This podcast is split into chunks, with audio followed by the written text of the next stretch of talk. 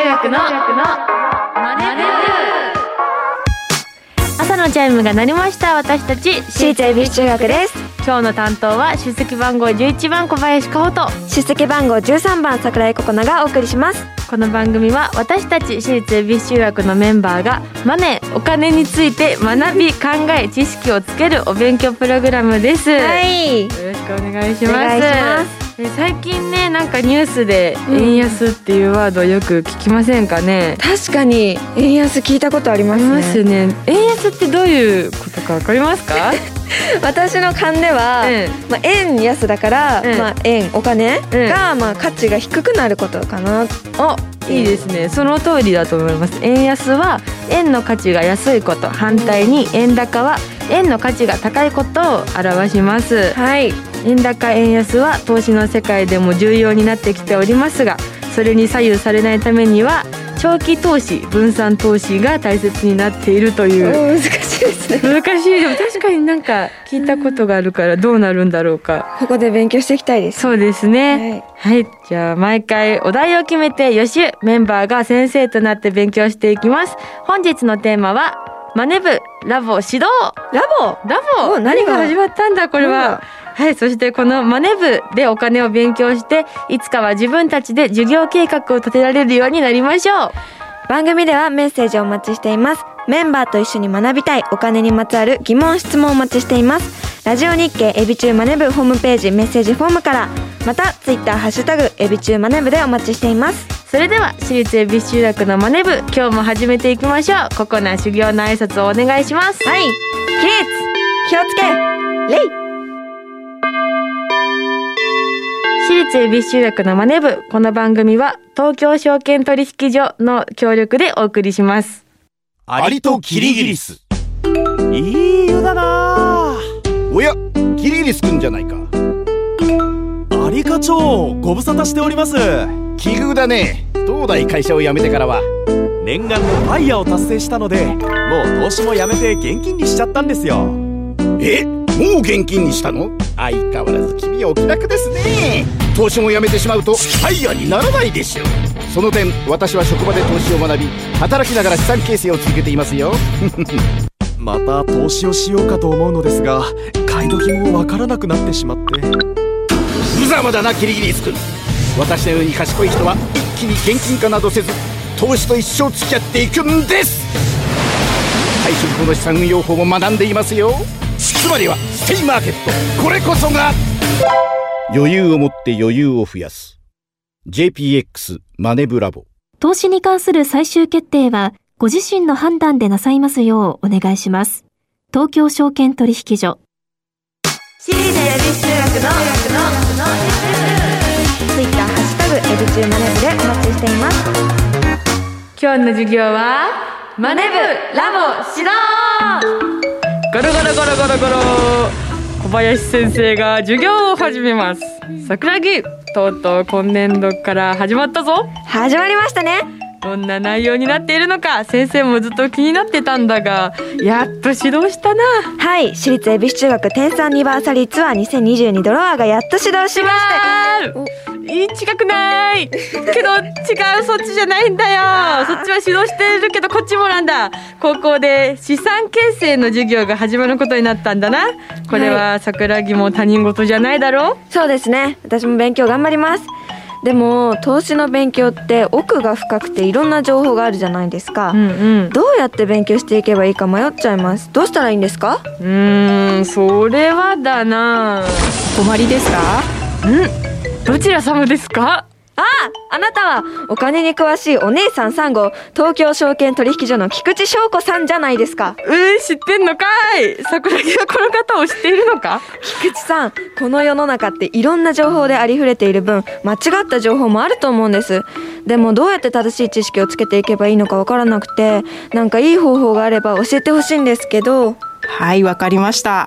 もう先生よりもお金に詳しい人が来たのかうーんわかりました。では早速なのでお話を聞いていこうじゃありませんか。ということでここからは東京証券取引所金融リテラシーサポート部企企画統括役の菊池翔子さんにお話を伺っていきましょう。菊池さんよろしくお願いします。よろしくお願いします。ます。コロナ対策のため今回はですね菊池さんには別のスタジオからリモートでご出演いただきますでは菊池さん早速早速 早速早速ちょっと質問の方に行ってもいいですかね？はいどうぞ。えっとまず東京証券取引所といえばこの番組にねたびたび解説に来てくださったり他の東証が運営するウェブサイト東証マネ部はこの番組の授業でも参考にさせていただいております。でそして先月から東証では GPX マネブラボというものが始まったとお聞きしたのですがこれはどういったものなんですか？はい。え東証ではこれまでも幅広い年代の方々を対象に資産形成の話ですとか金融経済の知識っていうのを広める活動をやってきました。えーその間に何が起きたかって言いますと、NISA っていうような国の税金をこう優遇する制度なんですけども、そういったものが導入されたりとか、SNS とか YouTube ですねこういったものを通じて資産形成の話がたくさん発信されるようになったんですね。でこんなさまざまな背景がありまして、えー個人投資家の数っていうのは最近とっても増加してきてるんです。えでそんな中でですね私たちが提供している各種の金融教育プログラムっていうのをもっともっと良くしていこう東証ってこんな活動もしてるんだっていうことをもっと知ってもらいたいというふうに考えました。でそこで JPX マネブラボっていう新ブランドを立ち上げて各プログラムの名称も例えば小学生から高校生向けのプログラムはスクールマネブ。で大学生向けならキャンパスマネブ。社会人向けだとセミナーとかイベントを実施するようなセミナーマネブ。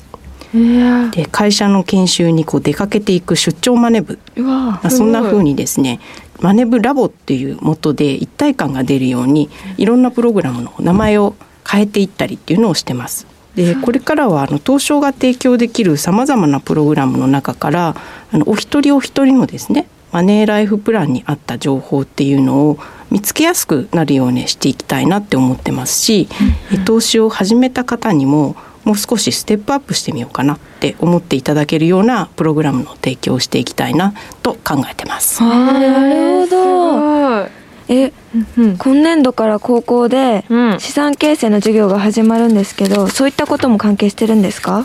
はい、そうですね。この4月から高校の家庭科の授業で資産形成っていうのが取り扱われることになりました。お。先生方にとっても初めて授業で扱うテーマにはなるわけですね。確かに、でそこで先生方のサポートを強化しないといけないなっていうふうに考えていましてはい。このマネブラボの下では資産形成の重要性をお伝えする授業。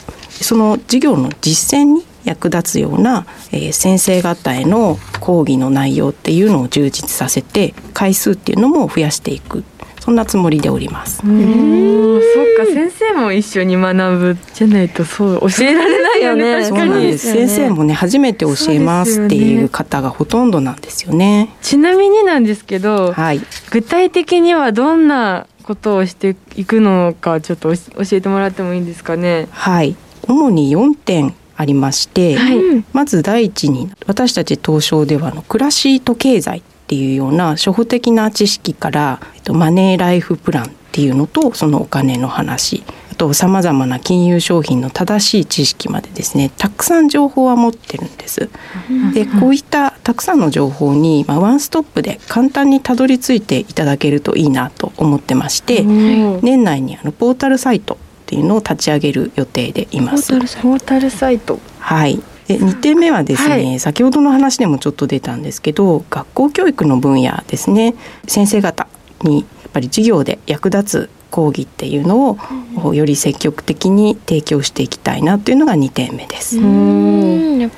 はい、で3点目が、えっと、会社や団体向けの研修を強化していこうと思ってます。で最後に4点目なんですけど、はい。えっと、外部の方の知見とか、まあ、よく知ってることですとか視点の取り入れっていうのをやっていこうと思ってます。例えばですけどお二人のような若い世代の方たちにはこうどういうふうに情報をお届けしたらいいのかなとか、反対にあの年配の方々っていうのが今どういうことに関心持ってるんだろうとかあのトレンドってどんどん変わっていっちゃうじゃないですか。そうですね。はい、で私たち東証の社員だけで考えていても不十分なことってたくさんあると思ってるんですね。なのでそういったところをあの外部の方々のお話を聞いて外の方の視点っていうのを取り入れることでより良い活動に結びつけていけたらなというふうに考えてます。あー。なるほど。すごい。なんか投資だけとかこう運用とか頭があったけどそもそものお金のことを学べるサイトになるなるというか確かに教えてくださるみたいでそうですそうです。あのおっしゃる通りですね。なんかお金ってか私たちにも寄り添ってくれるようなすごい今安心感がありました、ありがとうございます。福士さんありがとうございました、はい、ありがとうございます。さあじゃあ今日もねいい勉強になりましたね。なりましたえーね最後に今日のマネ部ラボ指導を小林先生なりにまとめると人生の部活動私立恵比寿中学のマネ部私立恵比寿中学のマネ部私立恵比寿中学のマネ部エンディングです。はい。あっという間に。あっという間でしたね。すごいね。すごい人生でこう大切ななんだろうそうね。プランっていうか、うんうん。そういうのが見えたような気がして、確かになんかどうせお金ね使うんだったらいい使い方したいよねそうです。いうなんか 気持ちになったね。はいということで、うん。ここでお知らせです、はい。えー、9人体制初のアルバム「私立恵比寿中学」が現在発売中です。はい。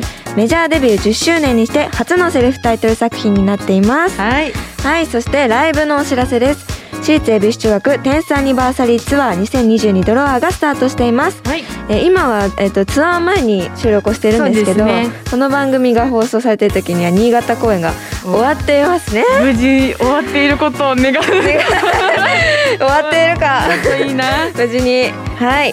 そしてまた4月16日土曜日と4月17日日曜日に開催予定だったライブの振り替え公演日が決定いたしました、はい。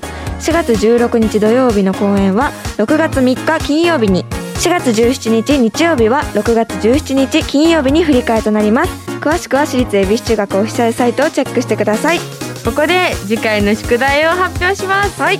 宿題はどんな勉強から始めればいいの？です。あー気になります気になるねね。番組ではメッセージをお待ちしております。今日の授業の感想次回の宿題についてメンバーへのメッセージ宛先はラジオ日経エビチューマネブホームページメッセージフォームからまたツイッターハッシュタグエビチューマネブでお待ちしておりますそれではまた来週私立エビ修学のマネブここまでのお相手は出席番号11番小林加穂と。出席番号13番桜井ココナでした。